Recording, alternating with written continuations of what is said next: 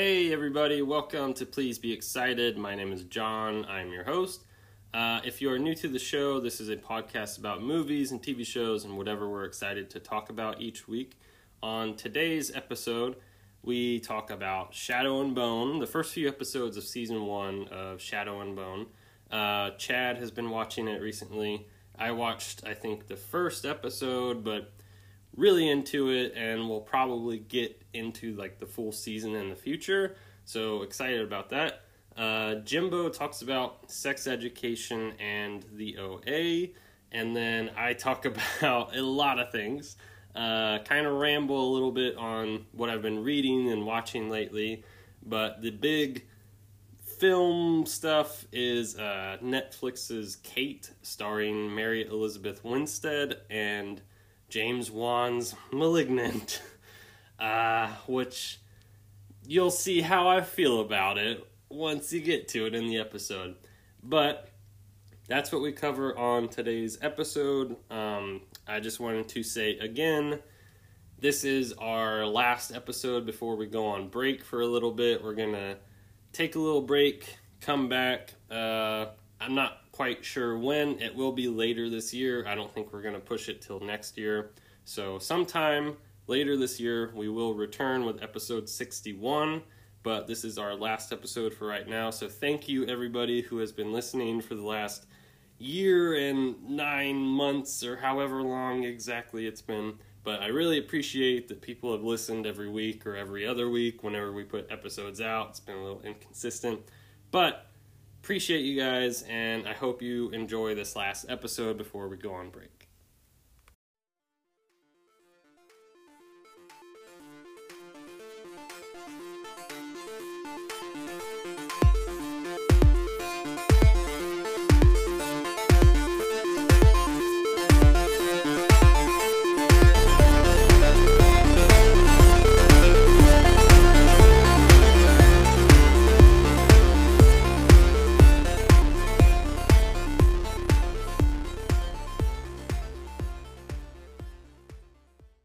Oh, Chad, what you munching on? Pop Tart? Oreo, baby. Oreo Oreo Pop Tart. Wow. Game Yeah. changer. I'm intrigued. Trailblazer. America. hmm All right, so jumping into the sode, guys. How how has everybody been? What you guys been up to today? Watching five hours of recorded football games with dad. Oh boy. Yeah, I did. I did like five or six days straight of grading last week, so like I oh. didn't actually have to work on anything today. I could take the day off. So we watched the Bucks game from yesterday, and then the Gators game from Saturday. And both of the recordings weren't extended long enough, so I watched like these full games, and then the last like two or three minutes got cut out in each one. Mhm. Kind of anticlimactic. It's kind of frustrating, yeah. but I just did that for a long time. Yeah. I heard was it the Browns that had like a lot of injuries or something? I thought I don't know if anything happened with the Browns yesterday, but the Ravens have had like three of their running backs go down for the season Oh, with like like ACL tears. Wow. So they're just like getting guys from wherever they can, and then one of their cornerbacks went down for the season. So the Ravens are just getting like destroyed with injuries. So have they recruited um Mark Wahlberg yet? No, Mark Wahlberg only plays in Philadelphia. Philadelphia. Yeah. He's he's Well, still about- an Eagle. what about is is Tony Danza Philadelphia only? Yeah, that that was also Philadelphia. Okay. Yeah. Yeah. it is they play fast and loose in Philadelphia. Yeah, they do. Just anyone off the street, bartenders, tr- garbage men. It doesn't matter. All right. I don't Yeah. know why why anyone wants to play in Philly though. They have mean fans. What? City of Dreams, Philadelphia. City of Dreams. Yeah. Yeah, what about you? What'd you what'd you do today? That's where Rudy happened too, right? No, I don't think that one's right. where Sean Astin became a professional football player. No. Um, I worked. I got up at two thirty a.m. Butt crack of dawn. Got ready Mm. for work. I worked for seven hours. It gave me half an hour to start building a bike because I do that. Um, but then the bike was fucked up, so I just left it half built. Somebody else to figure out. Um, I'm not staying late anymore. And then I went over to Crystals. We got food and stuff. Just hung out. And yeah, that's pretty much it. Nice. they uh they call Chad the wheelman at Target. And He's got a nickname, yeah. I am so jealous that they started doing like overnight shifts at Target. That's just that drives me insane that they do that now. Oh god. Why you would have wanted to do that? Yeah, I would have done overnight Okay. because fucking getting up at 4 a.m. or 5 a.m. and only getting like four or five hour shifts when you could be getting longer shifts and working Mhm. yeah, overnight, especially while it's closed, while the store is closed. Yeah. Getting all those hours without customers. God. Anyways, they're called guests. no. I don't work Guests- there anymore. They can Guests slash customers are the worst part of retail. It's an inside it's inside the, fact. It's the managers, team leads. Um, Okay, managers and team leads are the worst, and then guests are the second. I mean, yeah, it depends on which one, but anyway. Yeah. Um, Um, yeah. I was gonna say something else, but enough target talk. yeah. That's um, today's theme. Oh boy. Uh, I went. Let's see. What did I do today? Somebody's scratching at the door. I don't know. I- Is it Grace? No. Grace is at work. Um, it's. I think it's Falcor because he can't really scratch because his previous owners declawed him. So he's just like he just like pats the door Mm, over and over, but I can't tell which door he's at. Ugh, sorry, I'll be right back. all right, man. Where are you, buddy? I'm just gonna let it record still. Oh. All right, never mind. It wasn't Falcor. All right, It was Millie. Cats are weird. all right. Sometimes they do this thing. Whenever they go poop or pee, they'll like bury it or whatever. And Are they and ashamed? Sometimes, huh? Are they ashamed? I don't know. Maybe it's a probably. normal thing. Every But- everyone. they they try to they try to bury it uh, in litter boxes, but you know they're not outside, so they just like pat at the side of the litter box forever, Mhm. um, or like the litter box door, thinking that they're burying their poop. Doesn't work like that, but but Millie is weird, and Millie will stand at the uh, little water jug because we got one of those like water bowls that um uh it's a fountain where like as they drink it then it pours water into the bowl.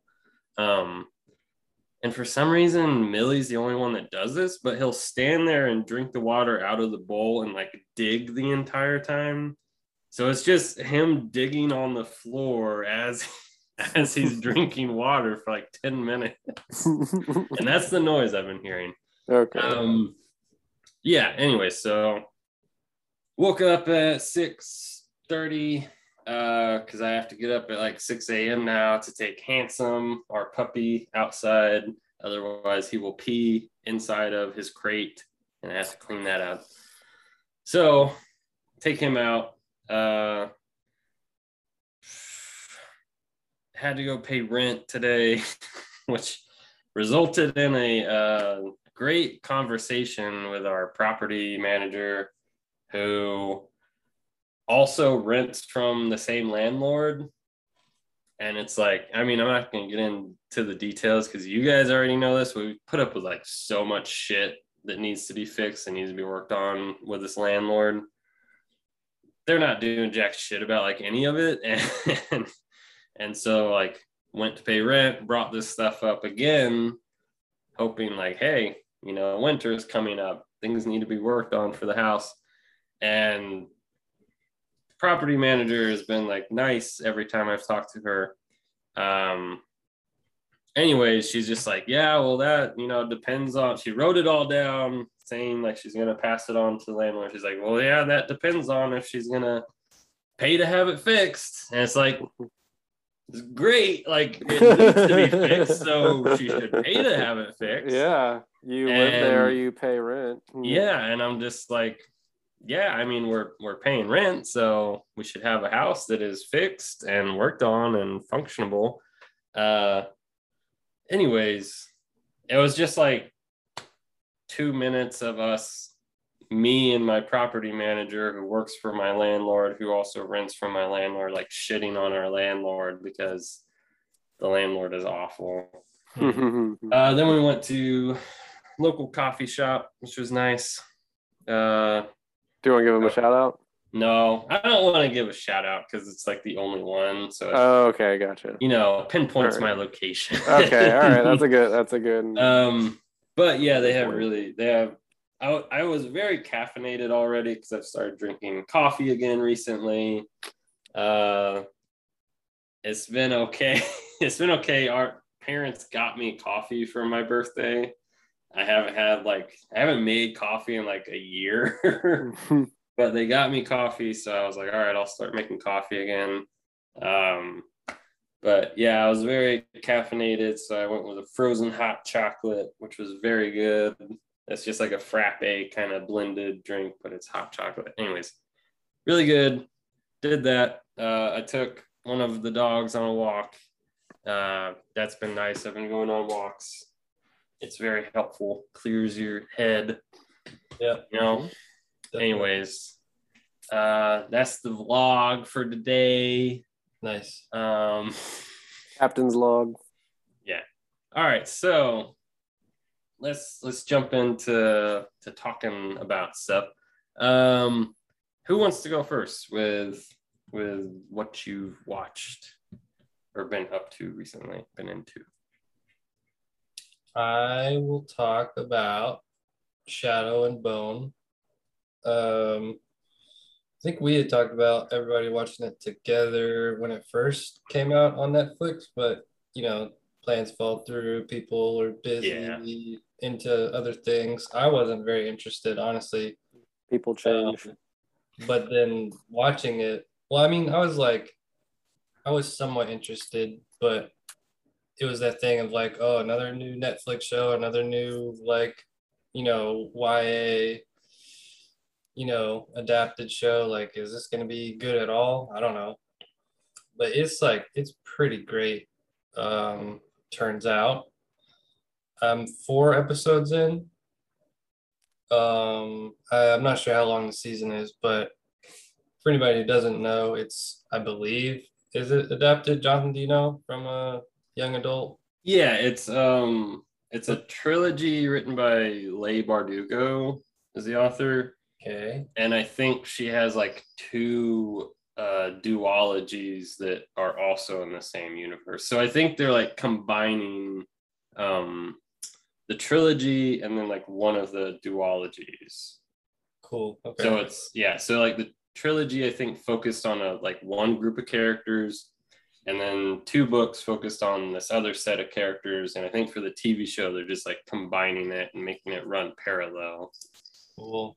Yeah, if if that's the case, then I definitely think it's working. Um, because it's kind of thing of where it's like, yeah, these different groups doing different things, and then they slowly seem to be like eventually gonna collide. Um, man, it's gonna be really interesting to see how see all that happen. Um, yeah, I don't know what to say about it. I guess just set it up is like it's this sort of turn of the century ish, um, like pseudo European continent or whatever.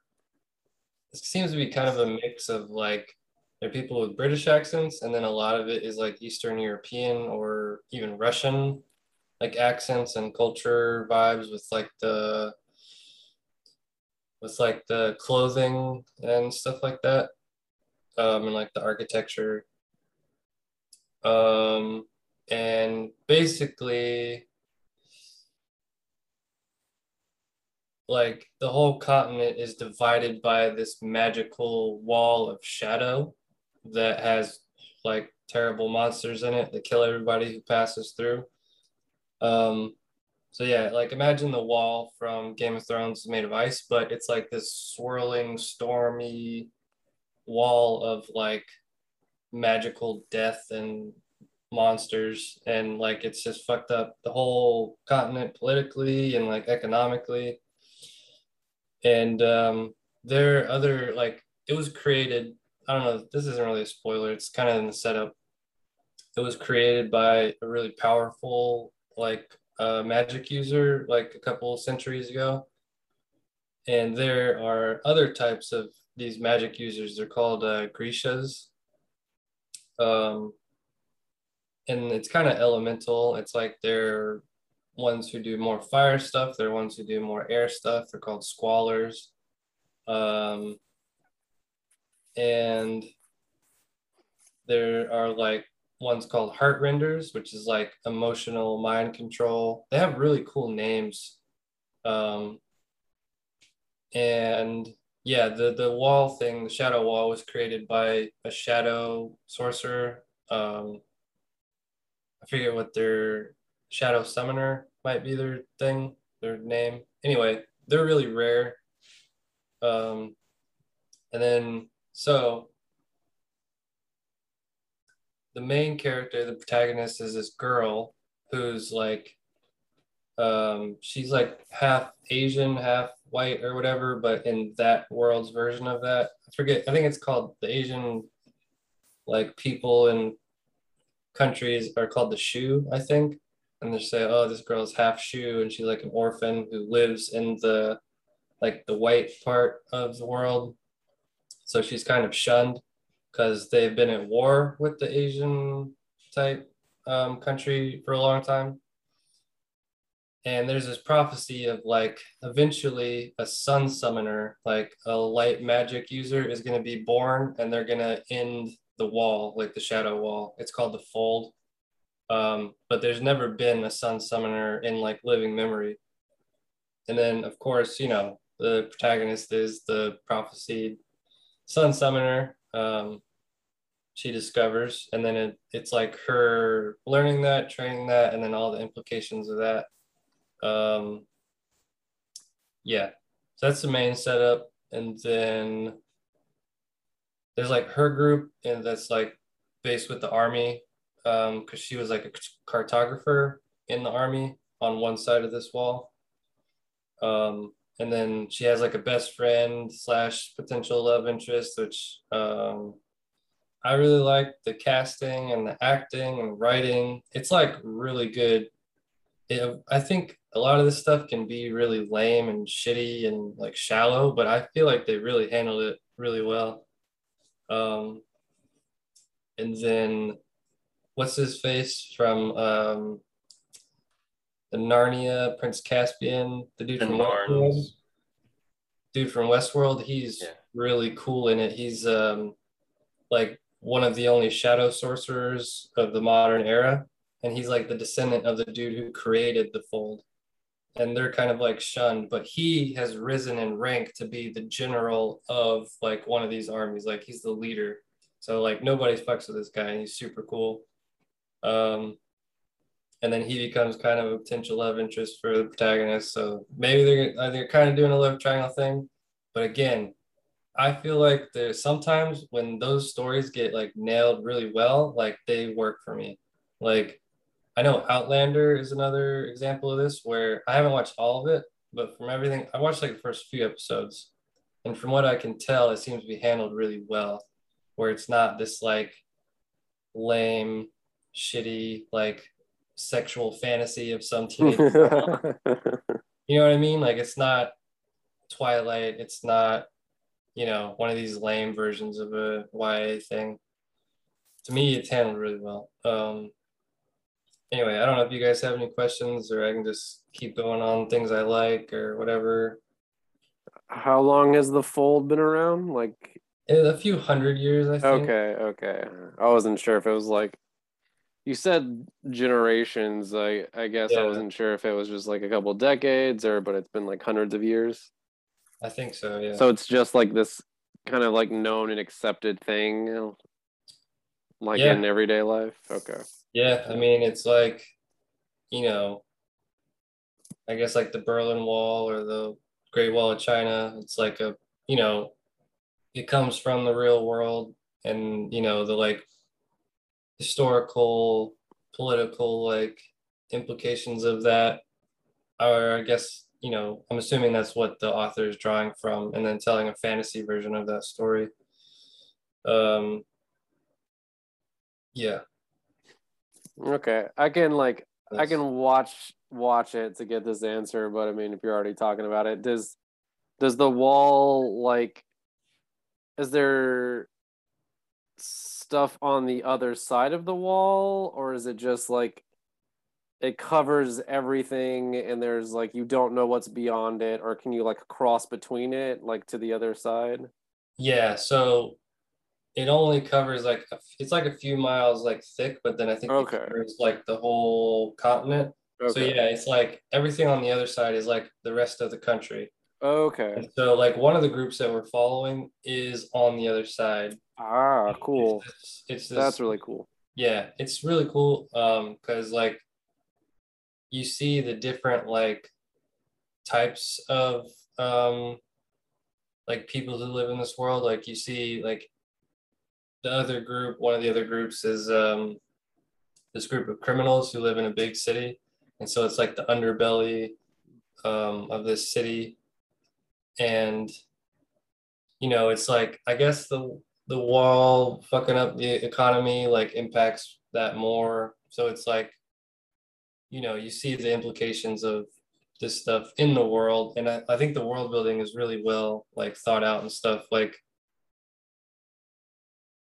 I don't know, I'm trying to think of another example of like a YA thing where they're like magic users and it doesn't feel very like naturalistic the way they're incorporated in the world, but this feels like I feel like they did a really good job in thinking out all of the like the history and the culture of how these people would be treated and then like the perspectives and the attitudes and all that kind of stuff just feels like a, a step up from or a few steps up from your typical like YA or like fantasy thing you know what I mean? You guys have to watch it to see what I mean but yeah I'm really liking it. So. Yeah, I I watched the first episode and I was like super impressed by it. Yeah Like every for everything you just mentioned, like all the reasons, I think like the writing's good. I think the acting's really good. Like they did a great Yeah. job with casting. yeah And something that I really appreciate about the casting is like they have a like diverse, multi-ethnic cast, like as the leads, as most of the Yeah. leads. yeah Um, which like super appreciate that. yeah And then yeah, I was I mean, I saw like the trailers. I haven't read the books. Um I was a little worried about the I forget the guy's name. Uh I think it's Kaz maybe. Um the leader of like the crows, the criminal. Um oh okay yeah I think like I was a little worried whenever I saw the trailer. I was like, oh, this guy looks like a little hokey, like he could be a Yeah. little over the top. But then like Yeah. once I saw the episode and actually saw his performance, I thought he was great. yeah Um and then it's a I looked it up, it's eight episodes for the Oh, full okay. season. Yeah. Um and like I was super impressed, at least by what I saw in the first episode, by the visuals and the effects. Like yeah and then like just the world building, the costumes, the world design, everything. yeah Like it's all really impressive. yeah Um, yeah it's like you know sometimes yeah these like netflix or amazon you know these shows or just in general like the like the art direction and the budget aren't really there you know and this one it feels like i don't know what the budget was but like the art direction at least is super strong. Um, yeah, with just like all of the military uniforms feel super like drawn from real life and like the Prussian vibe and the but then you have this sort of like turn of the century London mixed with like I don't know some more maybe Paris vibes with certain things like it's a little bit more metropolitan or I don't know cosmopolitan more of a melting pot with cultures. They have like you know some of the like shu the asian like cultural influence and then one of the leads is uh i'm not sure exactly what the right term is you know like i guess the right, correct term is asian as in southeast asian you know like middle eastern. Um i don't want to say indian because that might be wrong you know what i mean obviously i don't know what her exact ethnicity is but anyway they have like some of her cultural influence and yeah, like the city and stuff where she comes from. Um, yeah, I think like there are two moments um that I had in mind of like I don't know if you care guys care about spoilers. Not really. I I don't mind. Okay. One of them is I'm blanking on right now, but the other one is like it's those moments where it's like you expect you like you expect the the events to unfold in a way that is like that sticks to tropes a little bit more when you're like okay it's really well done but it's still probably going to stick to tropes. Where you're like but what if they actually did this thing like that would make it that would like elevate it a level above that. And so the one that I'm remembering right now is uh, like um, the like best friend slash love interest character to the protagonist girl um, is going out on this hunt for this like legendary creature. Um, it's this like giant elk with these like crazy circle antlers. Um, it's supposed to be like a mythical beast with some kind of magical like um I don't know powers or else just like properties I don't know. But anyway like him and two of his friends go out on this hunting mission um for certain reasons and then they're supposed to like hunt it and kill it and take it to like their commanding officers or like it's supposed to be a trophy for like the king of this land. And whoever like kills this mythical beast and can actually bring it to the king is gonna like get a visit to the palace and shit and get like the royal treatment for a few days or whatever. And anyway him and his two friends go out in like the ice like the freezing forest um and they're like getting closer to thinking maybe they're gonna find it but then they get attacked by like assassins or soldiers who are like just hiding out there. And it's like it gets super violent and like and the action is another thing where it's like whenever people are like fighting and fist fighting a lot of it feels pretty like grounded you know? Um like except for the people with the powers and stuff but beyond that it's like it's not shitty like everyone knows kung fu it's like oh this looks like stuff that some prussian like military dude would use. And then they like show him stabbing a dude in the chest and it gets a little bit saving private ryan was like nailing that knife in to make sure it sticks and focusing on that where i feel like a lot of YA, YA stuff wouldn't do that. So i appreciated that. But then so like the, all these dudes attack and it's kind of like an up and down of are they going to live? Are they going to win? Yada yada and then both of his friends die.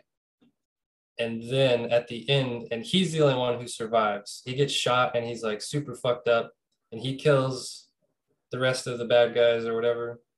His two best friends die on this stupid like like quest for glory right? And then at the end of that scene i'm like you know what would be crazy? Is if this mythical beast showed up right now just as this is like beautiful storytelling thing of like they went out to hunt it and then it shows up at the end of this and i'm like that would be so cool but they're not going to do that. And then they do it. Like that happens. And it's like that thing of where you know it's like certain moments in other shows where it's like they take it to places where it like i said it elevates it above just like it defies your expectations or you're like your expectations of tropey like oh it's going to fall into this pattern and whenever it breaks that pattern to do the thing that like elevates it again i get really like i really appreciate that you know whenever things surprise you or break that pattern and do it in like a strong storytelling way um yeah i'm kind of rambling but like i'm trying to like express why i like this show so much um and that, that's just like one example i can think of but yeah Yeah, man. It's from what I've seen, I've only seen one episode, but I loved the first episode. I just got Yeah. distracted by, you know, a bunch of other things. But yeah, it was Yeah, yeah. amazing. yeah Um yeah, for people who aren't uh familiar, that's on Netflix. It's a Netflix show. I think it I think it already got renewed for season two. cool Uh, feel like it did. Uh, anything else to say on that, or Jimbo? You got any other questions? Um, I mean, there's more specific stuff, but uh, I feel like y'all would have to have seen it for us to like have an actual dialogue about it. Yeah, yeah, Maybe we can do that if you watch more. yeah. Um, but yeah, really strong on a lot of different fronts. Super into it. Yeah. All right. Uh, Jimbo, do you want to go with something? Yeah, I just have two shows that like I'll talk about. Um, Kristen and I started watching. I just jumped in. She's seen the other seasons of Sex Education, I think it's called on Yeah. um, on Netflix, and so I jumped in with season three, and I've actually been like pleasantly surprised. At first, it was just kind of her watching it while it was background noise for me while I was working on other stuff, but then I like kept looking up from what I was doing. Yeah. And I was like getting more and more into it, like invested in the characters and what was going on. Uh, but I guess the basic premise, and again, I haven't seen the first two seasons of it. This is just what I've gathered through, like what's happening in season three, is that this kid in his uh, high school, I guess it's set in England. I mean, they just seem like British kids. Yeah, um and like a like a prep school they're not in college yet. It seems kind of different from our version of a high school like here in the states a little bit but like that same age group. Uh he becomes like the the sexpert on his school's like campus and people start coming to him for advice and stuff and then this girl that he has a crush on and i think falls in love with like she's somehow involved in it too. Um but season three picks up with like him and this this girl Maeve. Uh, they've like stopped giving advice to the rest of the school on like sex advice, and so now there's like this gap that other people are trying to fill and like becoming like the sex expert um, on the school, and it's just a lot of like really good funny like teen drama that actually has a lot of like heart and feeling to it as well and like that's the best kind of teen comedy Yeah. or, or show is that like there is actual feeling involved and i think that all of the actors have been doing really good jobs with it being heartfelt with it being funny and to me it seems like the kind of show that i would expect to just have like half hour episodes but it's been like an hour long Mhm. comedy drama and there's like actually a lot of stuff that happens in each episode and i've been impressed by that and the i'm not familiar with most of the people in it but uh jillian or is it gillian anderson Yeah, yeah. is is the main character's mom on the show and i think she's a therapist and maybe she used to work at the school too like that was kind of like unclear from season three so Yeah. far um but yeah she's just published a book about like like uh how teenagers are dealing with sex specifically looking at that school that her son goes to and it's been really controversial so they're dealing with a lot of fallout from that so she's in it and she's been really good in everything that i've seen with her and she's uh she's kind of reconnecting with an old flame of hers. Again, I haven't seen the other seasons, Mhm. and, and then again, I'm spoiling everything for people that like this show and haven't started watching season three, so you can stop listening if you haven't started season three. Season three, but uh, Jemima Kirk shows up in season three uh, from Oh. Gir- from Girls, and she she's cast like what they do with her character is really clever. She's like playing against your expectations a lot. So she's she's the the new like head mistress of this school, and it's Jemima Kirk. So she's like really hip and fashionable, and seems like she gets along with the kids really well. But her character is actually like really conservative, and institutes all of these really like um I mean, we would think of them as being like outdated ideas about um, like strict gender differentiation between students and like making them wear uniforms and stuff. So you expect her to show up and be like the cool teacher, headmistress person who's like really like hip and flexible and understanding of the students, but she's actually like super strict. And it's like you want to like her because you like the actress, but her character's doing shit that's like re- you're really like having moral like ethical problems with with how controlling she's trying to be over people and like limit their uh, personal freedom. So I thought it's I thought it's really interesting. Like it's intriguing what they do with that character. But I'm only five or so episodes into season three. I don't know if I'm gonna go back and rewatch the other seasons because it's a lot of commitment for me to do something like that. But um, I've gotten really like invested in in this season, and I'm enjoying it a lot. I don't know if you guys have watched any of it or like have any questions or have heard anything about it, but Yeah. it's been Uh, really good. yeah grace was really i mean grace is really into it um she had seen season one back when it came out and then uh season two came out and she wanted to watch it but it was like one of those shows i was interested in so she was like all right well let's watch season one and then we can go into season two um but we never made it through season one just because again it was like watching so many things Yeah, it just got left behind. But yeah, it's something I, I really liked um because I think we watched like three or four episodes from season one. So yeah, uh Gillian or Gillian Anderson. I feel like she uses Jillian, even though it's spelled the same as like Gillian Jacobs, Yeah. you know. But I think for some reason she does Jillian. Um, might be wrong about that, but yeah, she's Asa Butterfield. Isn't that his name? The actor. Oh my god, is that Name. him? Yeah, Oh Higgins. god, that's him. yeah, Okay. yeah. Um, she's she's his mom.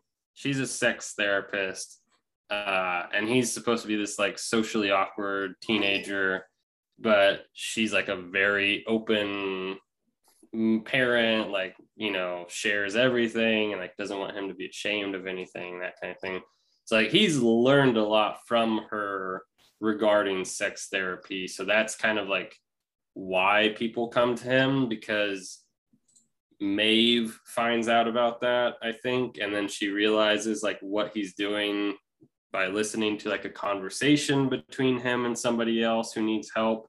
And she's like, "Oh, you can provide this to people." So she's like the social one who can set up the uh, like therapy sessions and like work the school, and that's why she like gets involved and everything. Okay. Okay. Um, but yeah, Yeah. I only I only saw a few episodes of season one.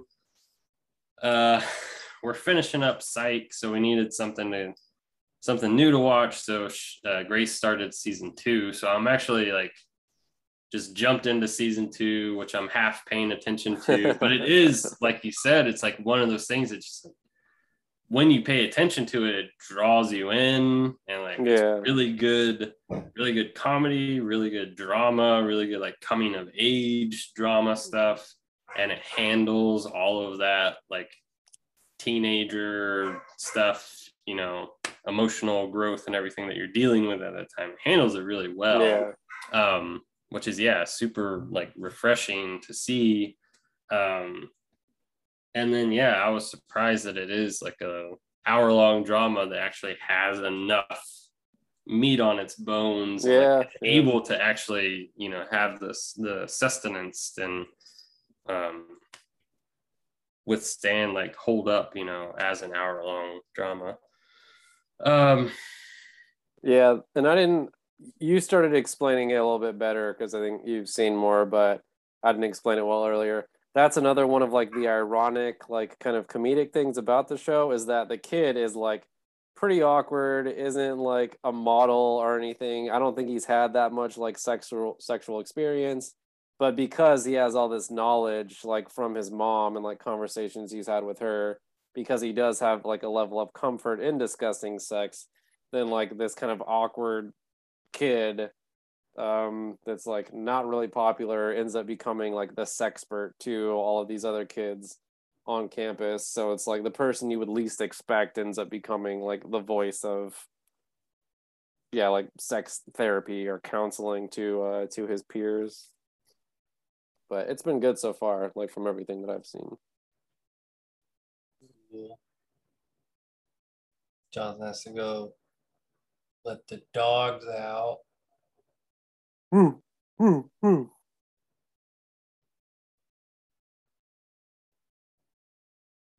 Do you, do, do you know what I'm referencing? No, Oh, all right. Hmm. it's lost on me. Okay. sorry had to let the dogs out. Finally answered that hmm. age old question yeah. Validation. All right. oh god All Chad, right, t- uh, Chad totally pretended he didn't know what I was talking about. Yeah. Uh, did you did you wrap up on sex education or were you like still going? Uh, I think I'm done. Yeah. yeah, it's like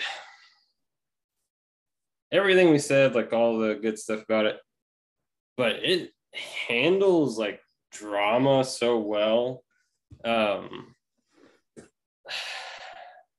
it's I think I talked about I talked about Derry Girls before, and it it's one of those shows that reminds me of like Derry Girls and Freaks and Geeks a lot. Of like, I think Yeah. it kind of nails that like teenage experience and kind of distills it into um like a really good dramedy uh form. Yeah, I haven't seen Derry Girls. I feel like Freaks and Geeks is a really good comparison. Just think of like another culture's version of Freaks and Geeks, and then also it's on Netflix, so they can be like a little bit more crass. Like it's more of like an R-rated version of Freaks and Geeks, so there's a little bit more freedom there too. But yeah, I feel like that's a good comparison for it. All right. Well, I let the dogs out, and the dogs like to uh, bark right outside the window where I'm recording. Yeah. So if you hear that in the background, that's that's what's up.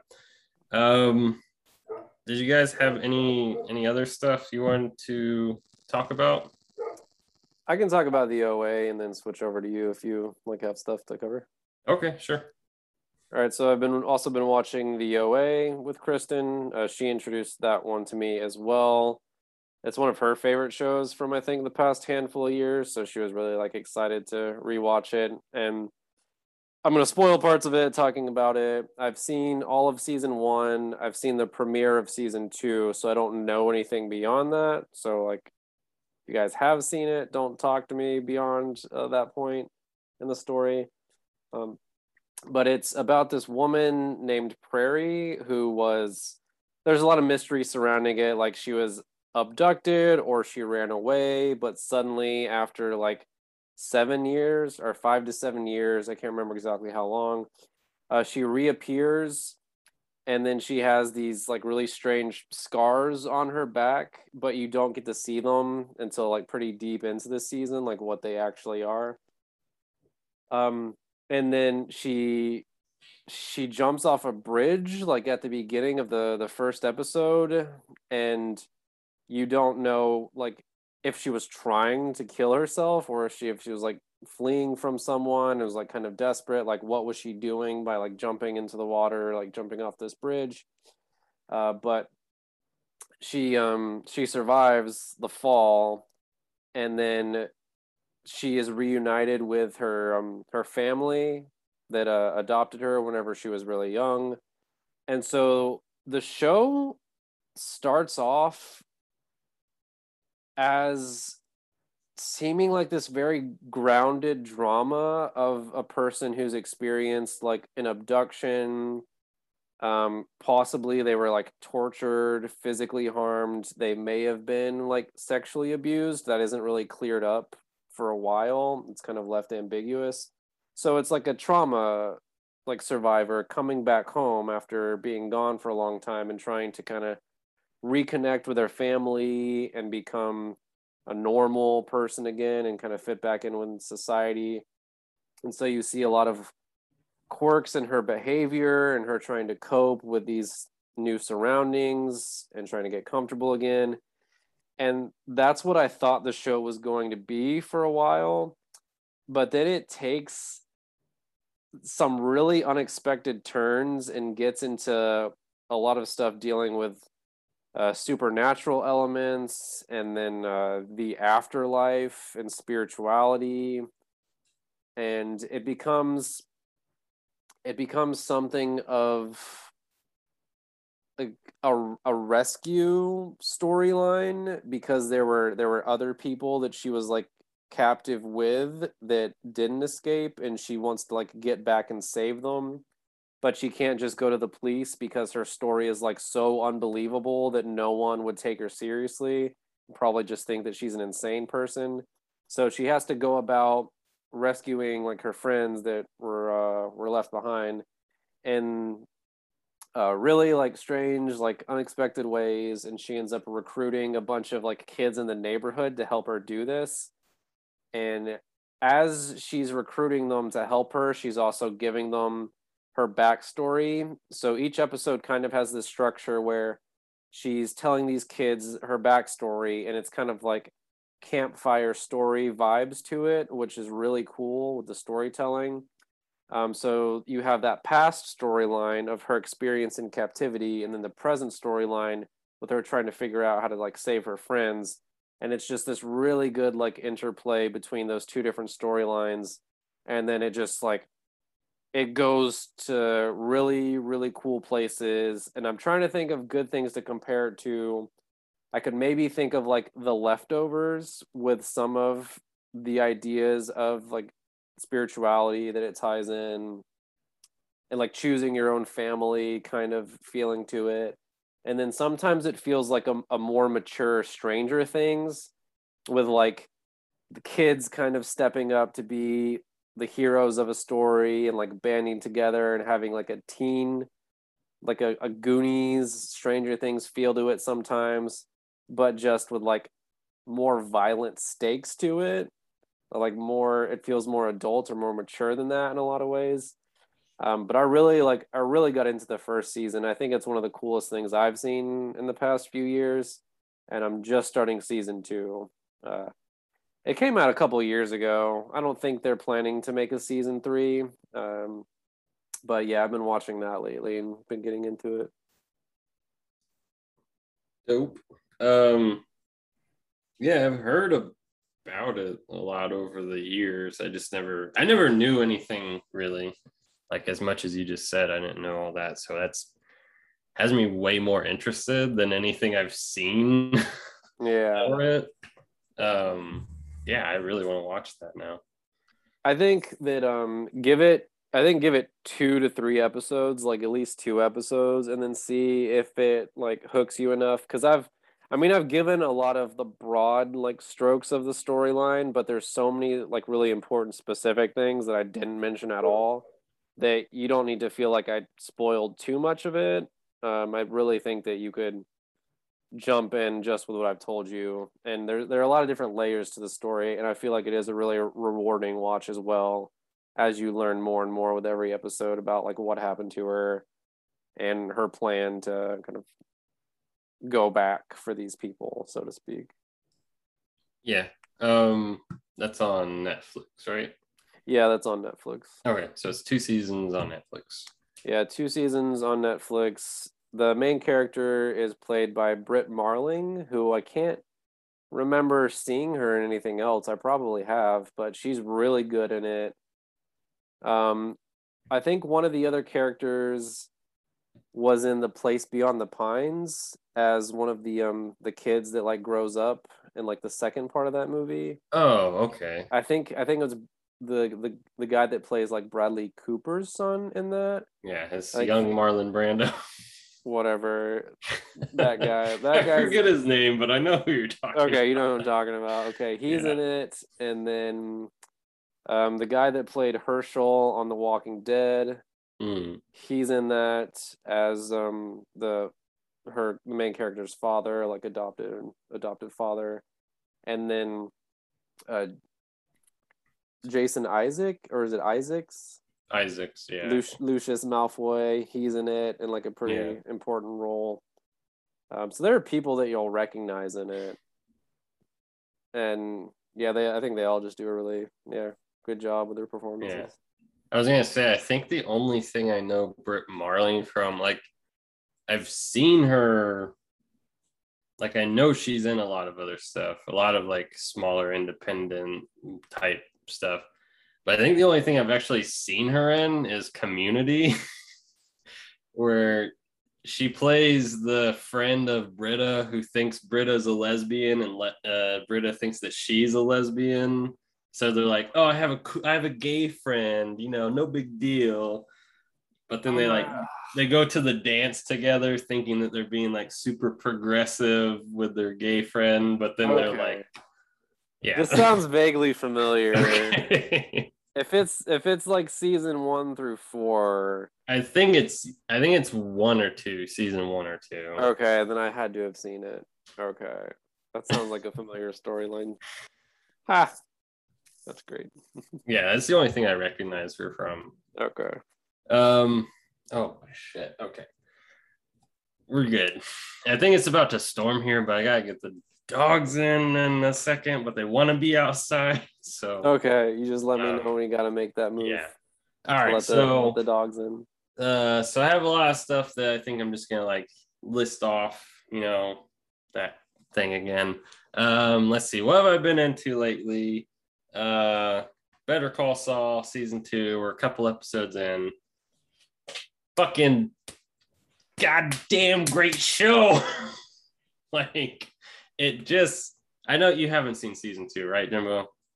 Okay. It's just driving me insane that I like took this long to watch this show because it's so good. It's and it's like, you know, I know Chad, I think you you voiced this concern in the past of like, well, Breaking Bad's like perfect. Why would I want to touch it? And it's like Better Call Saul is a worthy successor side story thing. It's like so fucking good. So if you're if you have that like concern that you don't want to touch Breaking Bad, like just do it because I am finding like every second of the show just so good, so like satisfying to watch after all these years away from Breaking Bad. I don't know. It's just it's nailing it. So Yeah. I'm excited to watch more of it. Still in the early episodes of season two.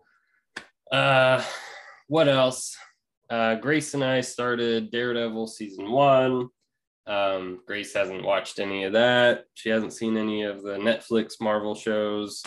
Uh, but I talked about Daredevil season three, and I was like, well, I want to go back to uh, rewatch all this stuff.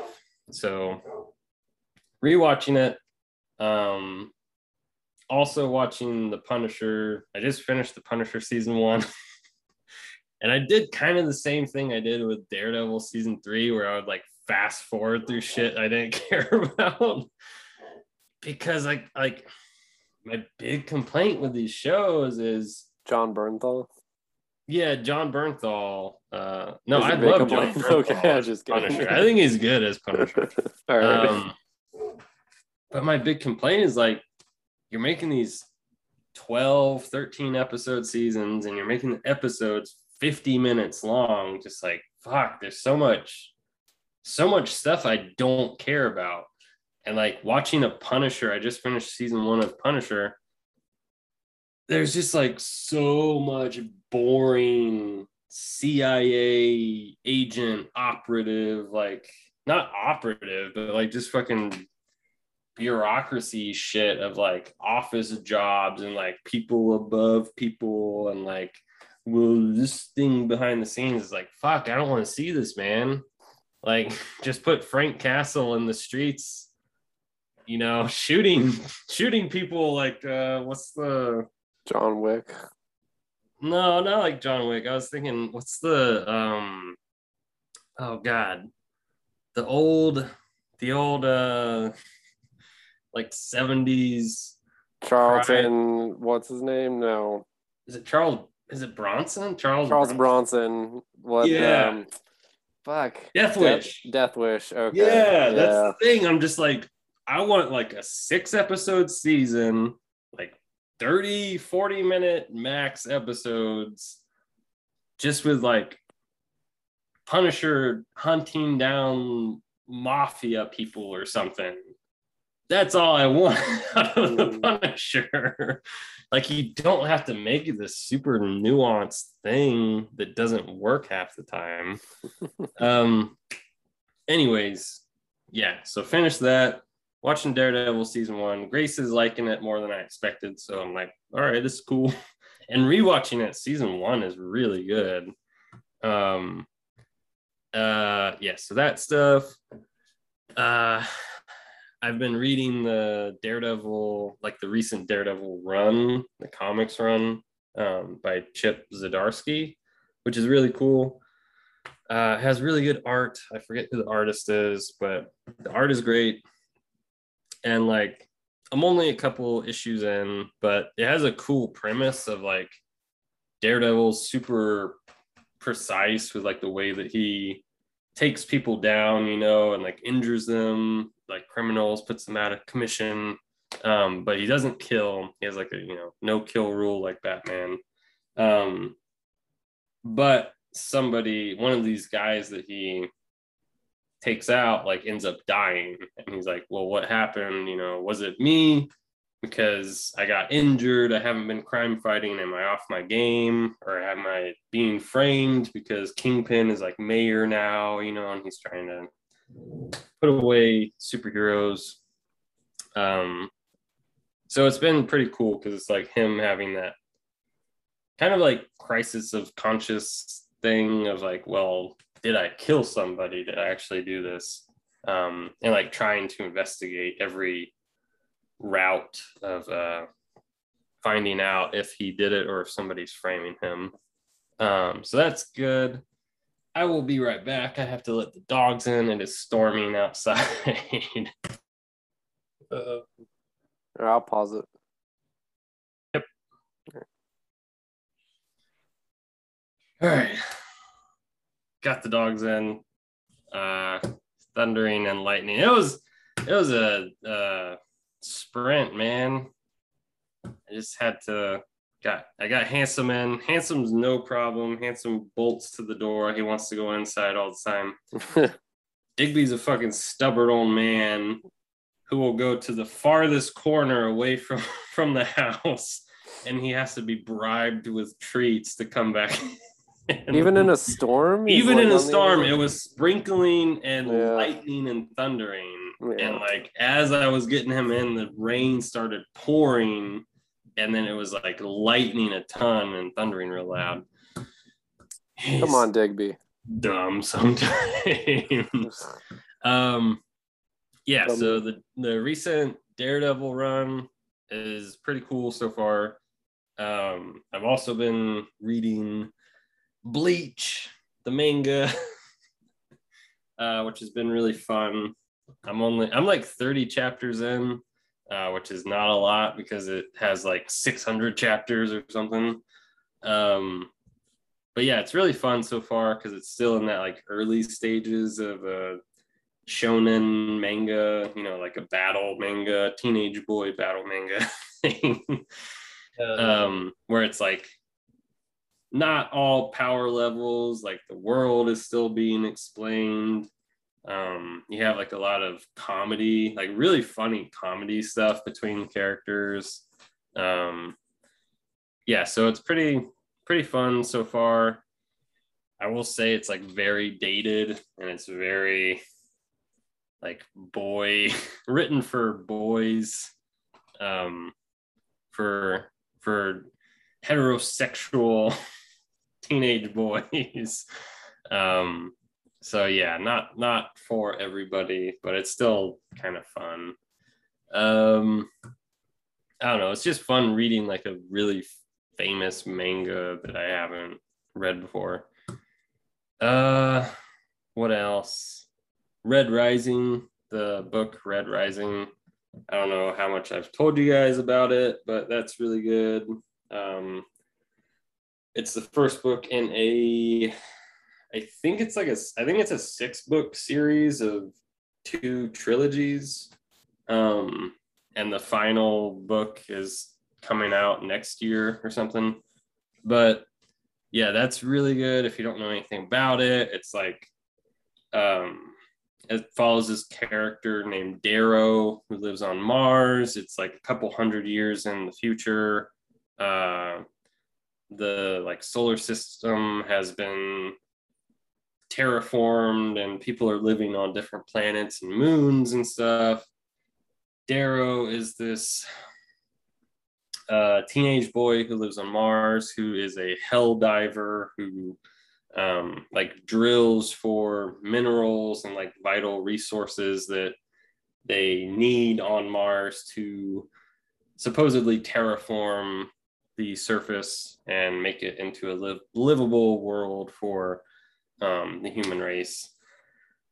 As you find out, that's not the case exactly. and there's a lot of shit going on. Um, I don't want to spoil everything, but it's like, it's really, really interesting. Um, it's really good. It's, it's written in the first person. So, um, so it has kind of this like immediacy to everything um but it's also it's also like one of the frustrations for me because and that was one of my frustrations with uh name of the wind is like the first person stuff. Because when you're writing as like a first person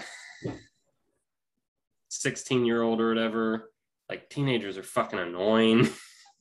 So so it feels like it's one of those things I don't feel great like criticizing the author for because they have to like be true to a 16 year old and 16 year old boys are fucking dumb and like think dumb shit. And I don't mean that just in like a, you know, like a sexist way of like they want to bone every girl in sight or whatever, but just like, you know, um, kind of like impulse control and like thoughts and you know not being um not being like grateful for anything and kind of entitled and that thing so i think it's you know maybe it is like a good representation of a teenage boy but that's it's frustrating to read that stuff for me because it's just god i hate hearing these entitled thoughts from snotty kids. Um, yeah. But yeah, it's really good. Uh, God, without getting into the details, I just read like four chapters that are like body horror centric in like a really fucked up, weird sci fi way. Um, and I was thinking like, how would you ever adapt this into a live action movie? Because I just don't understand. Because like, um, there's like a the like civilization on Earth is like a color based class system of like golds are the highest, reds are the lowest. There's like uh, gray, green, pink. Um, I forget the other colors in between, but like Reds are the lowest of the low. They're the hell divers, the miners, the ones that get all the resources for the golds. The golds are the top. Uh, and they're like you know, they've like bred out flaws in their genetics and all this stuff and um all this stuff over centuries. So they're supposed to be like super almost like superhumans. Like if you imagine like Captain America is every single uh gold and they're supposed to be like you know absolutely flawless able to do all this stuff super strength blah blah blah. Um and i'm just i'm gonna spoil something here. Sure. i guess i will get into spoilers. They're taking this red teenager who is like a tall scrawny dude and they over the course of like a year over these like four chapters they turn him into a gold. And it's just them like fucking tearing apart his body piece by piece and building his body into this like superhuman like god kind of figure. And it goes like really in detail like graphic detail. And it's like this is a hardcore like Yeah, that's cool. I kind of expected like a like a young adult novel thing, and like this is messed up, but in like a really cool, gruesome sci-fi way. Yeah, that's like that's like some of my favorite stuff from the Halo books is like them creating the Spartans and like how fucked up it was. Mhm. Yeah, I love that stuff. Yeah, there's ah, there's so much good stuff. It's it's a really good book. I don't have much more to say about it, but I've I'm not like a big crier when it comes to books.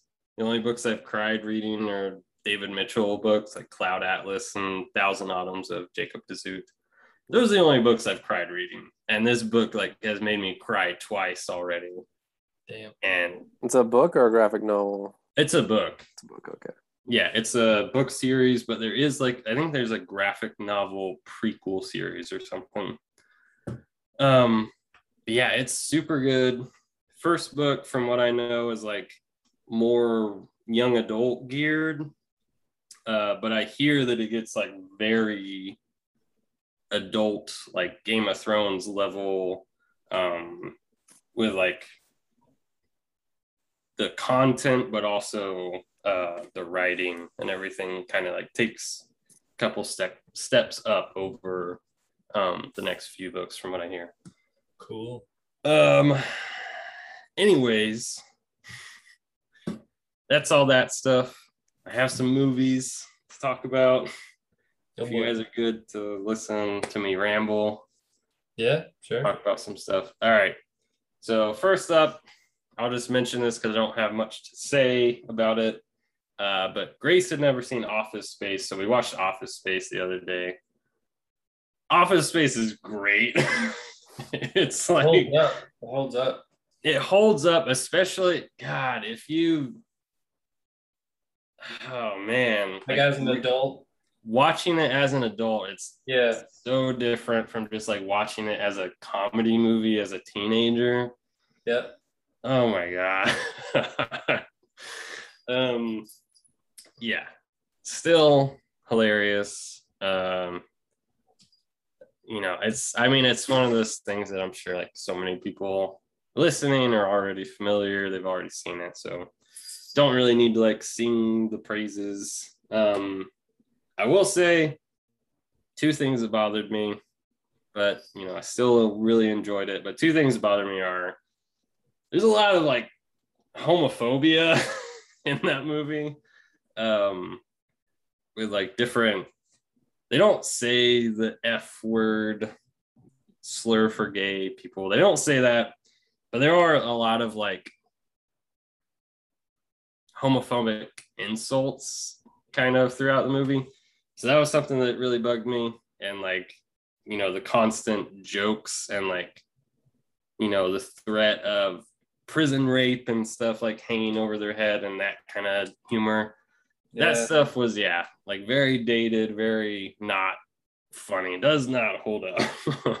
Yeah, I hate that. Um, and then yeah and then the other thing was um this is something that bothers me. I'm not sure if it's something that bothers everybody. Maybe it's just personal thing, but um, like the use of rap music, you know, for um, say like middle class white people uh is I don't know, it's just something that's always bugged me, especially recently. Um of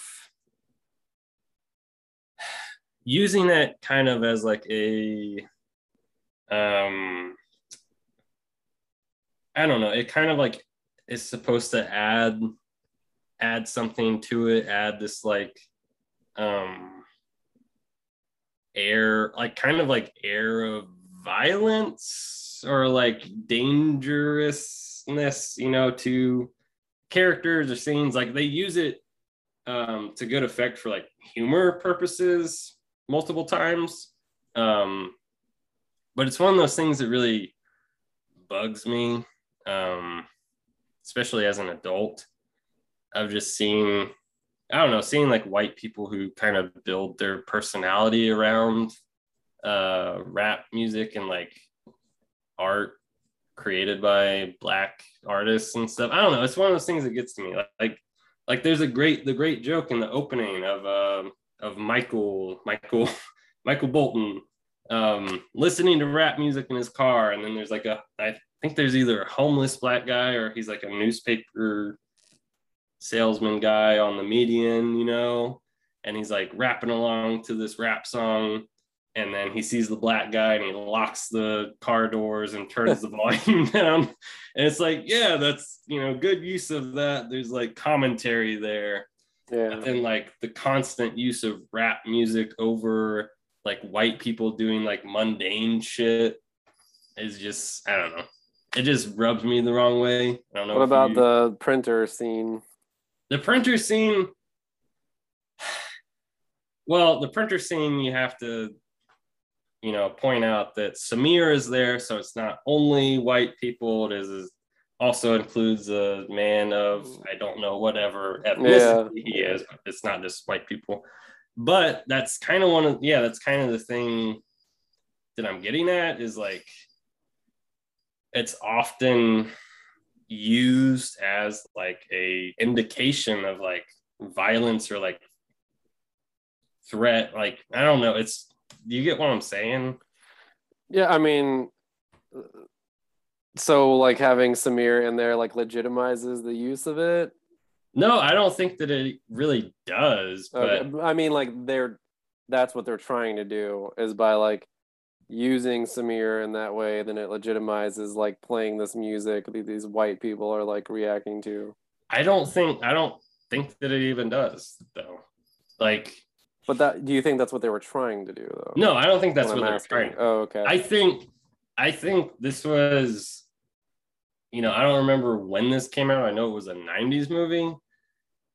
And I think this was definitely like a trailblazer um in terms of comedy and like tone and stuff and like definitely um was like a taste maker and lots of people probably you know just followed this and tried to follow the formula and everything.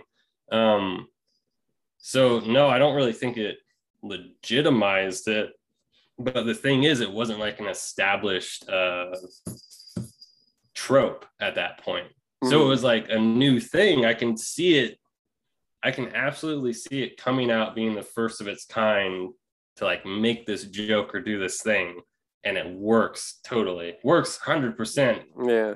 the time it comes out Yeah.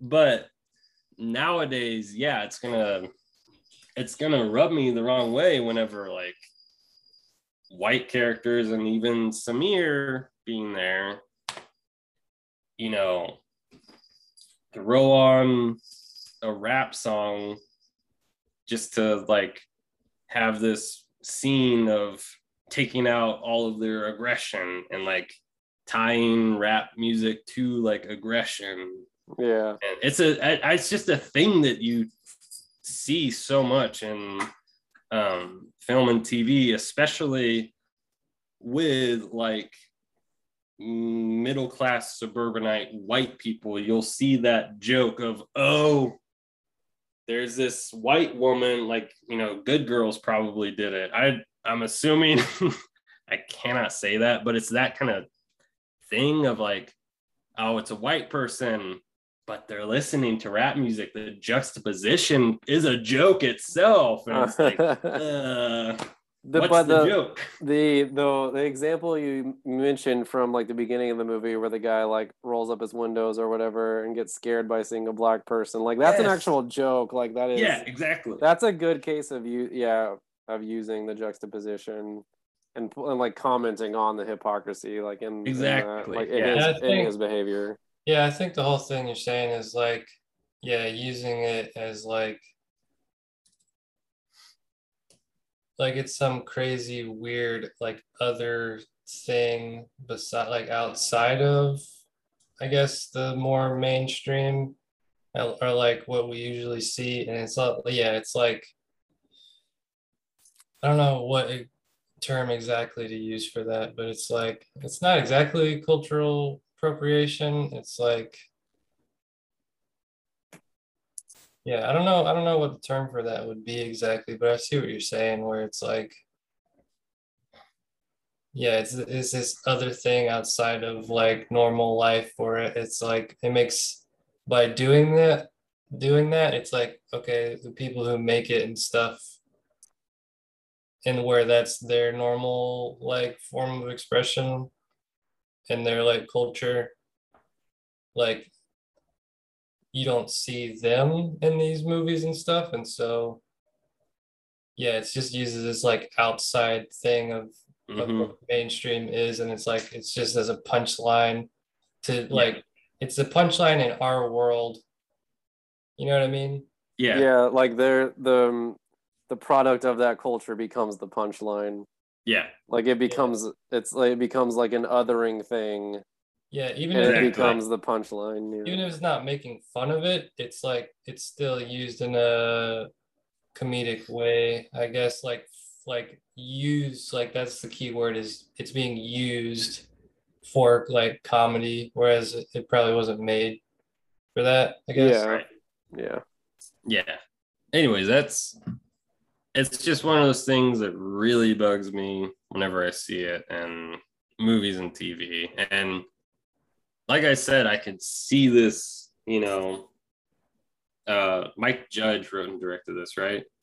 i think so Yeah, and I could just see this, you know, as like a '90s movie, totally knocking everybody out. Like, wow, where did this come from? Whoa, what is he doing here? like, yeah, but just watching it nowadays and like having the knowledge of everything that came after, everything that came before. I don't know. Just it's stuff that bugs me.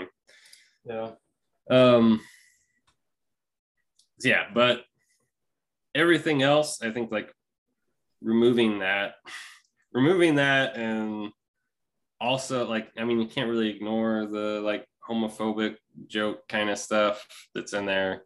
Um so that stuff bugs me.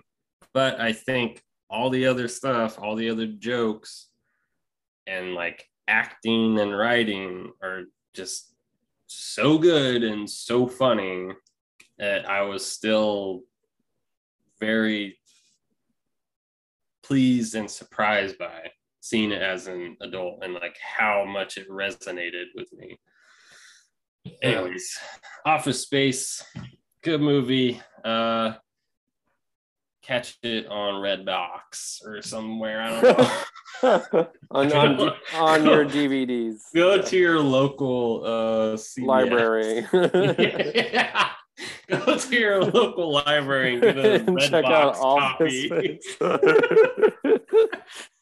Stream You it can, on. you can Uh, find it in a, a magazine. yeah, find it in a magazine stream it on uh, Hollywood Video.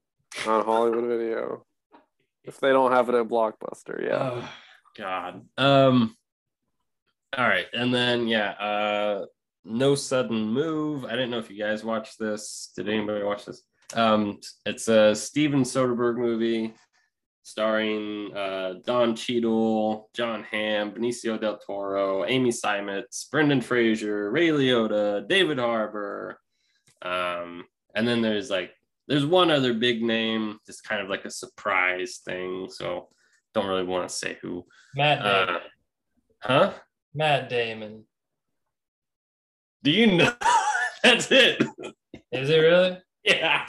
Oh, I just said that because No way. I said that because of Thor Ragnarok and then uh, uh, Interstellar. All right. Well, there Wait. you go. Matt Damon's in Ragnarok? Yeah, he plays He's Loki. like a fake Loki or whatever in the play. I completely forgot about that. Whenever Okay. Thor goes back to Asgard and like and Loki as Odin is watching the play about Loki. Anyway, yeah. All right, I gotta check that out. Yeah, and like Okay. Sam Neill is playing Odin, and Matt Damon is playing Loki. Yeah. Um, yeah. Anyways, you you guessed it. Ah, Matt Damon shows up in like the last twenty minutes of this movie. Okay. Um, but yeah, it's it's really good. It's like a really low key crime movie. Great writing. Um, really good performances from all the actors. Uh, I mean, you guys have seen so many Steven Soderbergh movies, so you kind of like know what to expect. I think from his, I don't know, just from his being experienced with his filmography, like the dude can do high budget stuff. He can do budget, like low, super low budget, um, and make anything work. And it just totally felt like I don't know how I don't know how expensive this this was. I'm guessing like 20 million max probably, and just like making this little crime movie with his actor friends um, who he's worked with over the years. But it's it's very funny. I forget who wrote it. Uh, I don't think it was Eric Roth. God, I want to look up who wrote it. Um, I don't have my keyboard turned on. It'd be helpful if I did. Oh, Uh, God, who wrote this? Ed Solomon. Um, who wrote? Oh God. Oh, okay. Yeah, Ed Solomon. He's the Men in Black and then the Bill and Ted's writer. Um, interesting. I mean, yeah, that's that's his his big movies are the Bill and Ted movies and Men in Black. It's Um, diverse. That's diverse writing credits. Yeah. but it's it's about um i forget the character's name but don Cheadle is the lead which like really surprised me and i was all about because don Cheadle does not get like the chance to show off and he's fucking amazing in this movie um He like never gets to be the lead in anything. Yeah. I think like Hotel Rwanda is Yeah. one of the just That's like the the main last that, and thing that I was can think of. forever ago where he was the main character. Yeah. Yeah. And I was just, oh man, I was like, fuck, we've been robbed, man. this dude is so good. Yeah. Um, but it is like a small stakes crime story in the, I think it's the 50s, maybe the 60s. I forget where. Um, I feel like it's in Detroit. I think it's in Detroit. Um, because it revolves around like the automobile industry and stuff like that. Um, but oh, did I say uh, David Harbour Isn't it? Yeah, yeah. Okay. But yeah, he gets uh he gets recruited by Brendan Fraser to like join in on this job because like it's the thing of like people, you know, just recruiting random people to work together because they got this quick job they're gonna do and uh split the cash and blah blah blah. Um so yeah, so Benicio del Toro, uh Don Cheadle, and then uh, Kieran McCul- McCulkey, McCulkin. what's what's what's the Well, name? Isn't it just isn't just Kieran Culkin? Tolkien, yeah. I'm You Macaulay. Yeah, I know. Okay. Sounds like one name. Like I see where you Okay. went with that. Yeah. Kieran Culkin is in it. Uh, so yeah, the three of them are recruited by Brendan Fraser to um, babysit David Harbour's family while they take David Harbour to go steal something from his office job, and then that's it. That's supposed to be the end of the job. They get a really big payday, and that's the setup. And then shit goes wrong every way it can and it's like Mm. oh god so good so good writing uh really good performances and it's not it's not a long movie i forget how long it is but it kind of just like blows through everything um but it gives you it's one of those things where like the performances and the writing and then the directing all just do such a good job of telling one story and you feel like you feel like you know all of these characters history like their whole lives and everything. It's just it's so good. Um i do have i do have one negative to say about the movie is they used some i forget what it was. I looked it up. I spent the time reading about it. They used some like wide wide angle lens shooting this with the intention of like cropping it uh, when they released it. And then Steven Soderbergh saw the footage and it's at the edges of the frame, it kind of like distorts in the, almost like a fisheye lens way where it like bends the frame. And Steven, Berg, Steven Soderbergh saw that and he was like, oh, I like that. Let's keep it. Mm. so they did. And it gives you motion sickness when you watch it. Mm. So it works for like close ups and tight spaces, but anytime there was like an exterior shot or like a shot of people walking, I got motion sickness and was like, fuck, I can't, like I can't look at the screen right now. Um, other than that, it's a great movie. so if you're sensitive to that, I would maybe recommend staying away. I just won't eat like for a couple hours before watching it. I don't. maybe. It it really caught me off guard. I was not expecting it. What a strange choice. Okay. Yeah. Um. Sorry to just keep rambling. I have two other movies. If you guys are good to. Yeah. Let's wrap it up in a little All bit, right. but you got All to. right. um. So Grace and I watched Kate on Netflix, starring Mary Elizabeth Winstead. I don't know if you guys know anything about this movie. Trailer. Okay, it's it's a Netflix movie. It's an action movie. Um, it's kind of just like an action vehicle thing, you know, where like the actor is the draw and like the performance really. Um, very much like John Wick One is what it reminded me of, the first John Wick. Um, and I want to say I feel like let's see. I gotta look this up. Maybe I can find out right now. Uh, but I feel like it might have been a thing of the people who worked on John Wick maybe produced it or not. Yeah, here it is. This, yeah, everything makes sense now. um, so Mary Elizabeth Winstead played the Huntress in the Birds of Prey movie. Um, I forget which one it was, if it was Chad Stahal- or David Leitch that did like reshoots and choreography, like action choreography on Birds of Prey.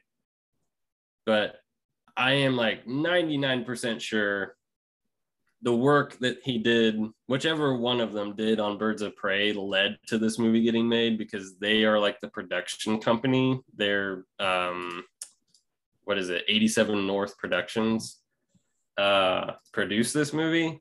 So it feels very much like they worked with Mary Elizabeth Winstead on Birds of Prey, and they're like, "Oh, hey, you're good at this action stuff. Let's build a movie around you." Hmm. Um, and that's kind of what it is. It's just like a very bare bones Mary Elizabeth Winstead plays an assassin in Japan, and she's like taking out people and the yakuza.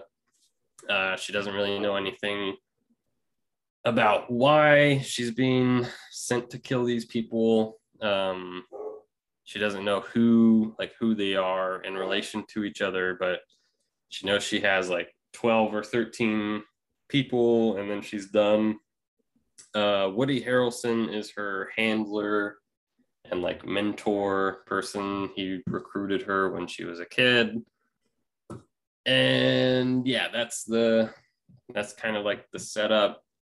She gets poisoned.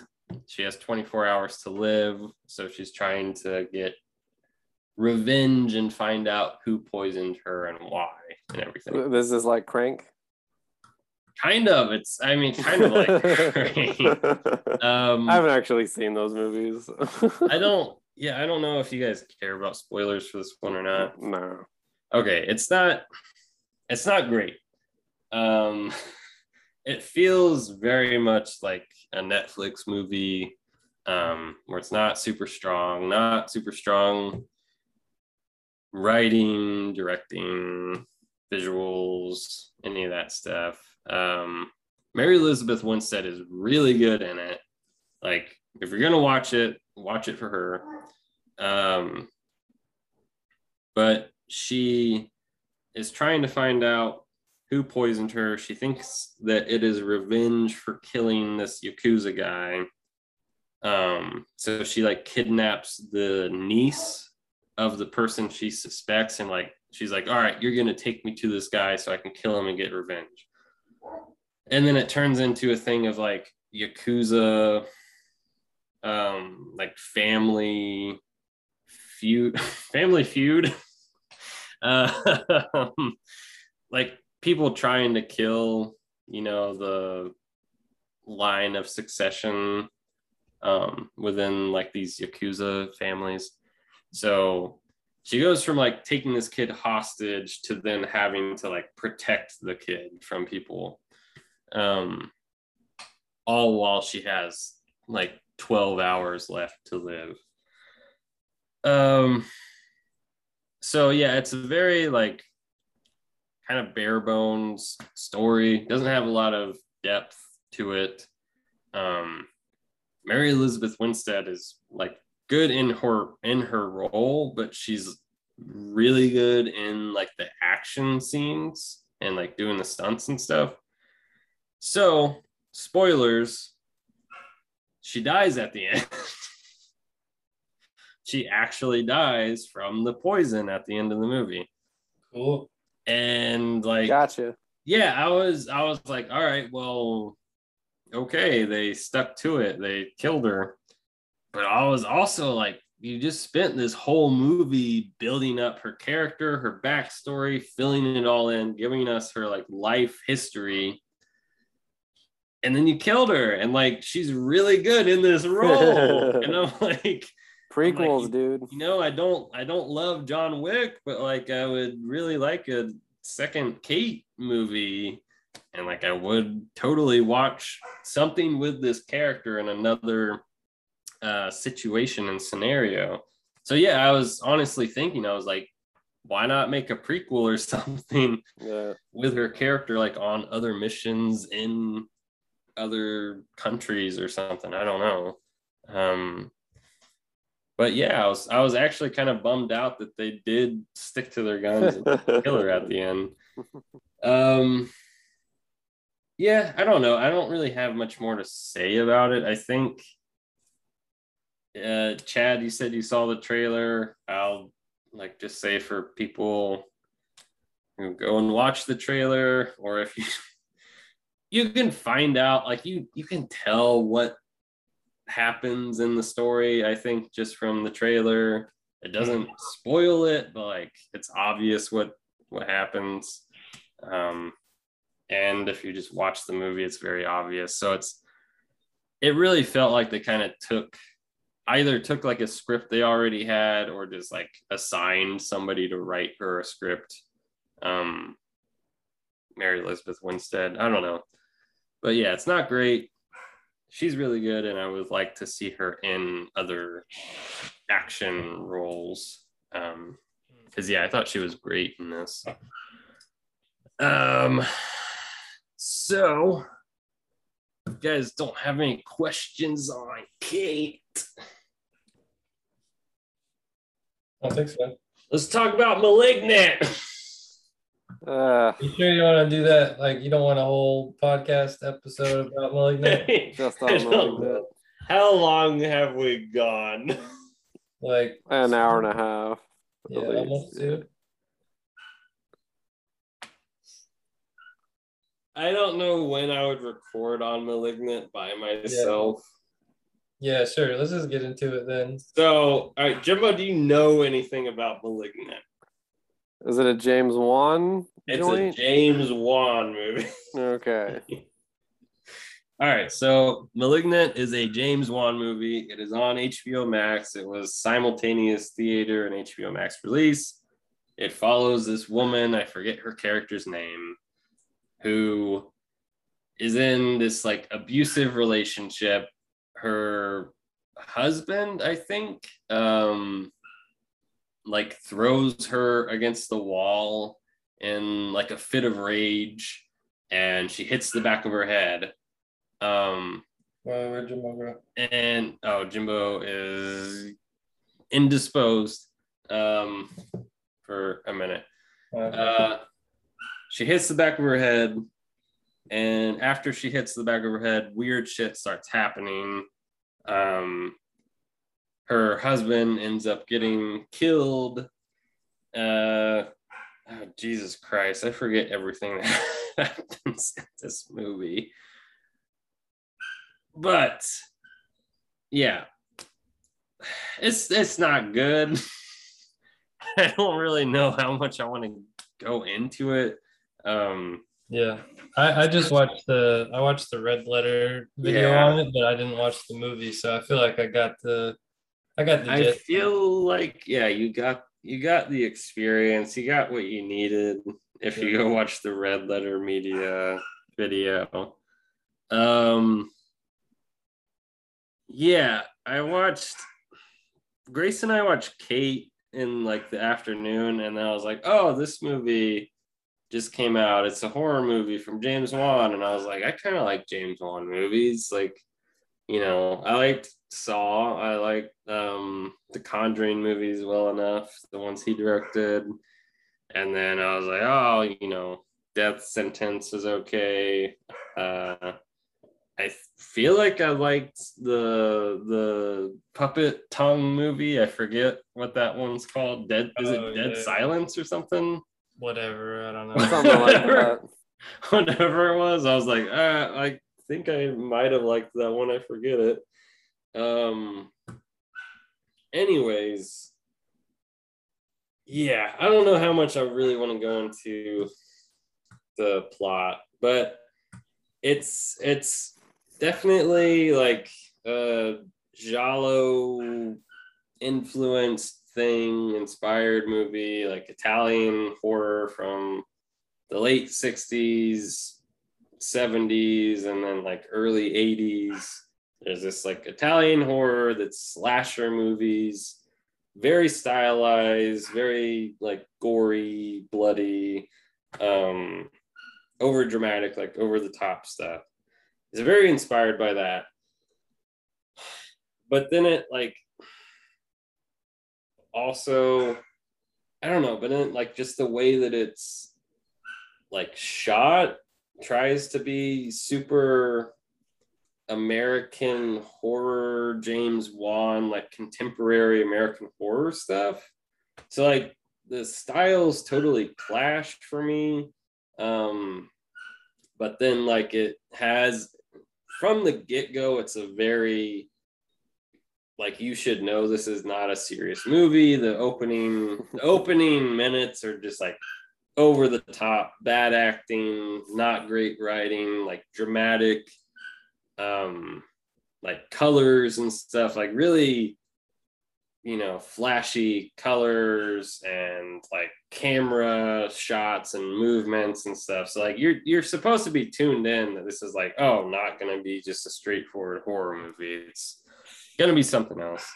Um and, and like i know it's a very uh divisive movie i've seen it online everybody's been talking about it where i go online on either twitter or Instagram or whatever people are talking about it, you know. Um, I can understand why people like it. I can understand why people like it. Fucking despise it. I hate this movie with a passion. I think it's awful. I think from the very beginning, it's absolutely terrible. Um, I hate it. Despise, Despise sounds like the name of one of these movies. Yeah, I don't know. I the there, Despise. There, there were things throughout it that I was like, oh, I like that. And it was usually like the giallo horror stuff, Italian horror stuff, where it's like, you know, this killer is wearing like a black trench coat. Uh, the killer is like very like thin and like lanky and just like the silhouette, the character silhouette is really creepy and unsettling. And you like add in the thing of this person's body, like they're running in reverse. So like this person is like running backwards and it looks off. It looks weird. It's unsettling. And like that stuff really worked for me uh, up until a point. And like they go all out and the last 30 minutes or whatever.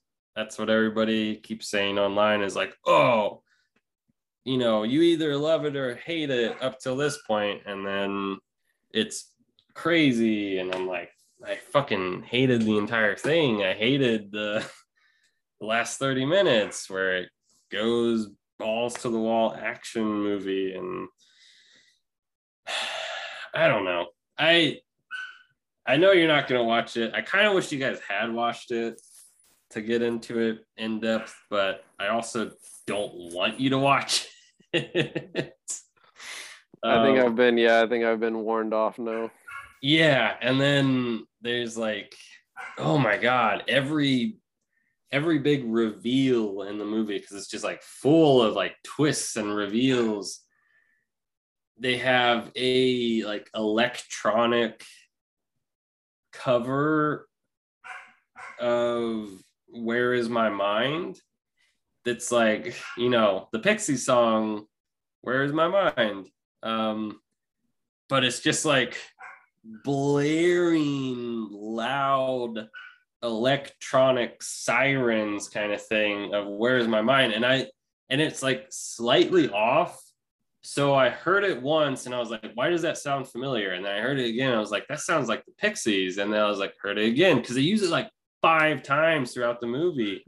and they and they do this like big thing where it's like a piece of information will be revealed and it's like fucking blast this movie like James Wan had a fucking Jeopardy buzzer button or something. He just fucking pounded that thing. Turn it up to eleven. Yeah, he, he just he just hit that thing every time. Like a reveal happens, and like the song kicks in, and then like there's a super ah. dramatic. It's but that's the thing. It doesn't have words. It's oh, just okay. it just goes boom boom boom. it's like it's it's that. That's what it sounds like. It's fucking yeah, and it's like it's so much louder than the rest of the movie, and it's accompanied by like. and it's accompanied by these like super dramatic um like sweeping camera movements of like the big reveal. And it just felt so weird. And i don't it was just such a such a like singular movie watching experience. I somehow got grace to watch this with me thinking it was going to be a horror movie. We were laughing the entire time just because like and I don't think a lot of it I don't think it was intentional. Like I know people are saying it's supposed to be campy, it's supposed to be cheesy, it's supposed to be like over the top, it's supposed to be bad. And I'm just like I I understand the like style uh choices that he made, but I don't really think it's supposed to be laughed at the entire time. Hmm. and yeah, it's just really bad. um oh, there's also a a lady uh actor who like is channeling Wanda Sykes. Like there's this there's this Intentionally? that's They- the they thing. reference I Wanda Sykes? in- I think it's intentional. I felt like they tried to cast Wanda Sykes and then they got denied, so they cast this other lady, and it's like she she like has this afro. She's like a dressed like a stereotypical 70s like blaxploitation detective or something and she's like constantly got zingers and like doing comedic bits throughout the entire movie. And it felt so reminiscent of Wanda Sykes if you've ever seen her in anything. I was like, why is this character in a horror movie? What is this? Also, Chad, sorry, I'm just rambling, but yeah, Chad Chad mentioned the Red Letter Media review. It's really funny, really good. They go very in depth on it um, if you want to check that out. But one of the things they mentioned on there that I did not pick up on, I didn't go research, is James Wan co-wrote this with his wife or fiance, I forget what she was at the time, who is an actor in the movie. Mm, James Wan is an Australian um I don't know his eth- ethnicity, but he's an Australian Asian man. And there is an Asian American detective in the movie who is the love interest of the character played by his real life wife in the movie. And it just felt like they wrote themselves like into the movie is what it felt like. And she also she just felt so out of place and I don't know, guys. I have so much to say about this movie, but I'll stop. I'll stop. I didn't even get to the most batshit crazy stuff, but You've given the I'm not- people a taste. yeah, I I hate this movie with a burning passion. I think it's the worst thing I've seen in like ten years. That's a, that's a lot. I don't know. Yeah. All right. It's it got a response out of me. And that's what great art does, right? It gets a Yeah. response out of you. hey, people love it. People online love this movie. So yeah, watch it mm. yourself if you want. Okay. Sorry, sorry to go. Yeah. Maybe maybe around Halloween time. Oh God. Maybe. Just watch The Ghost and Mr. Chicken at Halloween. Yes. Um, yeah, that's the last thing I had to talk about. All right. and then on a high note. And oh, fuck, fuck off. uh, well, yeah, we're going on break now. Then this is like we're commemorating our this is 60, right? Oh, episode sixty. The yeah, big the big six oh. yeah. Yeah. Uh, this is it before we go on break. Don't know how long we're going on break. Uh, I don't know. I'll be around, man. I don't know. We might we might put something out around Halloween. I'll just I'll say that. Yeah. Um, but yeah, if Malignant. oh man, I'll do a malignant commentary.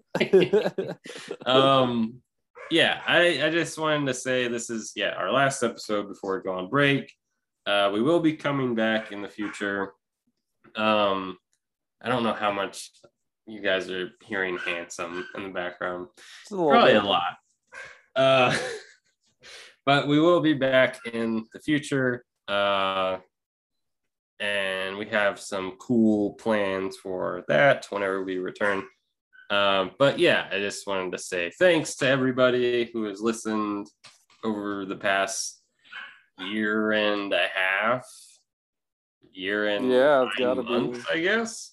Thanks, Um, thanks, pleasers. thanks pleasers it's very much appreciated. Uh it's cool knowing that people listen to this thing that we put out uh inconsistently. Um, but yeah we will be back. So i i'm just saying you know stay subscribed. If you're following us on instagram or twitter keep following us because we will return um later this year. But I don't I don't have anything else to say. I mean, I'll throw out the Twitter is at excited pod and the Instagram is please be excited. Um, follow us on either one of those. Uh, I didn't know if you guys had anything else to say before we we sign off for this last episode. Mm, Anything heartfelt? hmm. I mean, yeah, this has been a cool way just for us to keep in touch, if if nothing else. So I mean, That's true. It's Yeah. been yeah, it's been something that we've been doing, you know, because of doing it this way because of like the pandemic, yeah, but then also I moved away. So it's been a way for us to keep in contact and uh yeah, check in and yeah. yeah. All that. Yeah if, if anyone else like enjoys listening to it that's that's awesome too but yeah i mean i'm always to do this like i'm i'm cool with doing this like indefinitely as a way just to kind of like hang out with my bros and then whoever else like enjoys it that's that's awesome Exactly. Also. I I say I you said you want to do a commentary. I think that would be great just in general. Like if we do commentaries for movies, like I'm down for that. Yeah, we could do that. But yeah, we'll talk about that off screen. Yeah. Definitely something I have wanted to get into. Yeah. yeah, All right, you guys good to wrap up for now? sure. All right. Uh thanks for listening, pleasers. Uh really appreciate really appreciate all the love over the past year um doing this thing. But we're gonna we're gonna take a break and uh you guys want to do a uh Schwarzenegger Terminator impression at the same time. All right. Yeah. yeah can you count down like three, right. two, one, go or All right, yeah. wait is it i'll be back or we'll be back what are we gonna say Uh, I'll- okay I'll- whatever all right I'll be back. okay all right, all right. Okay. All right, three, two, one, go. Not, I'll I'll be back. not a tumor.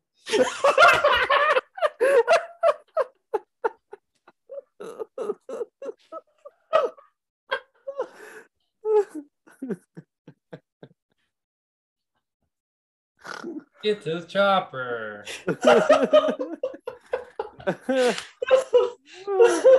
Meet me meet me at the chopper let's Yeah. get to the chopper Oh, fuck. You, ug- you ugly son of a bitch. you're one ugly motherfucker what's the matter Dillon the cia got you pushing too many pencils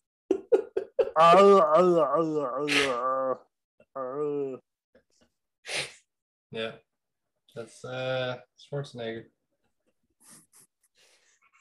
Good stuff.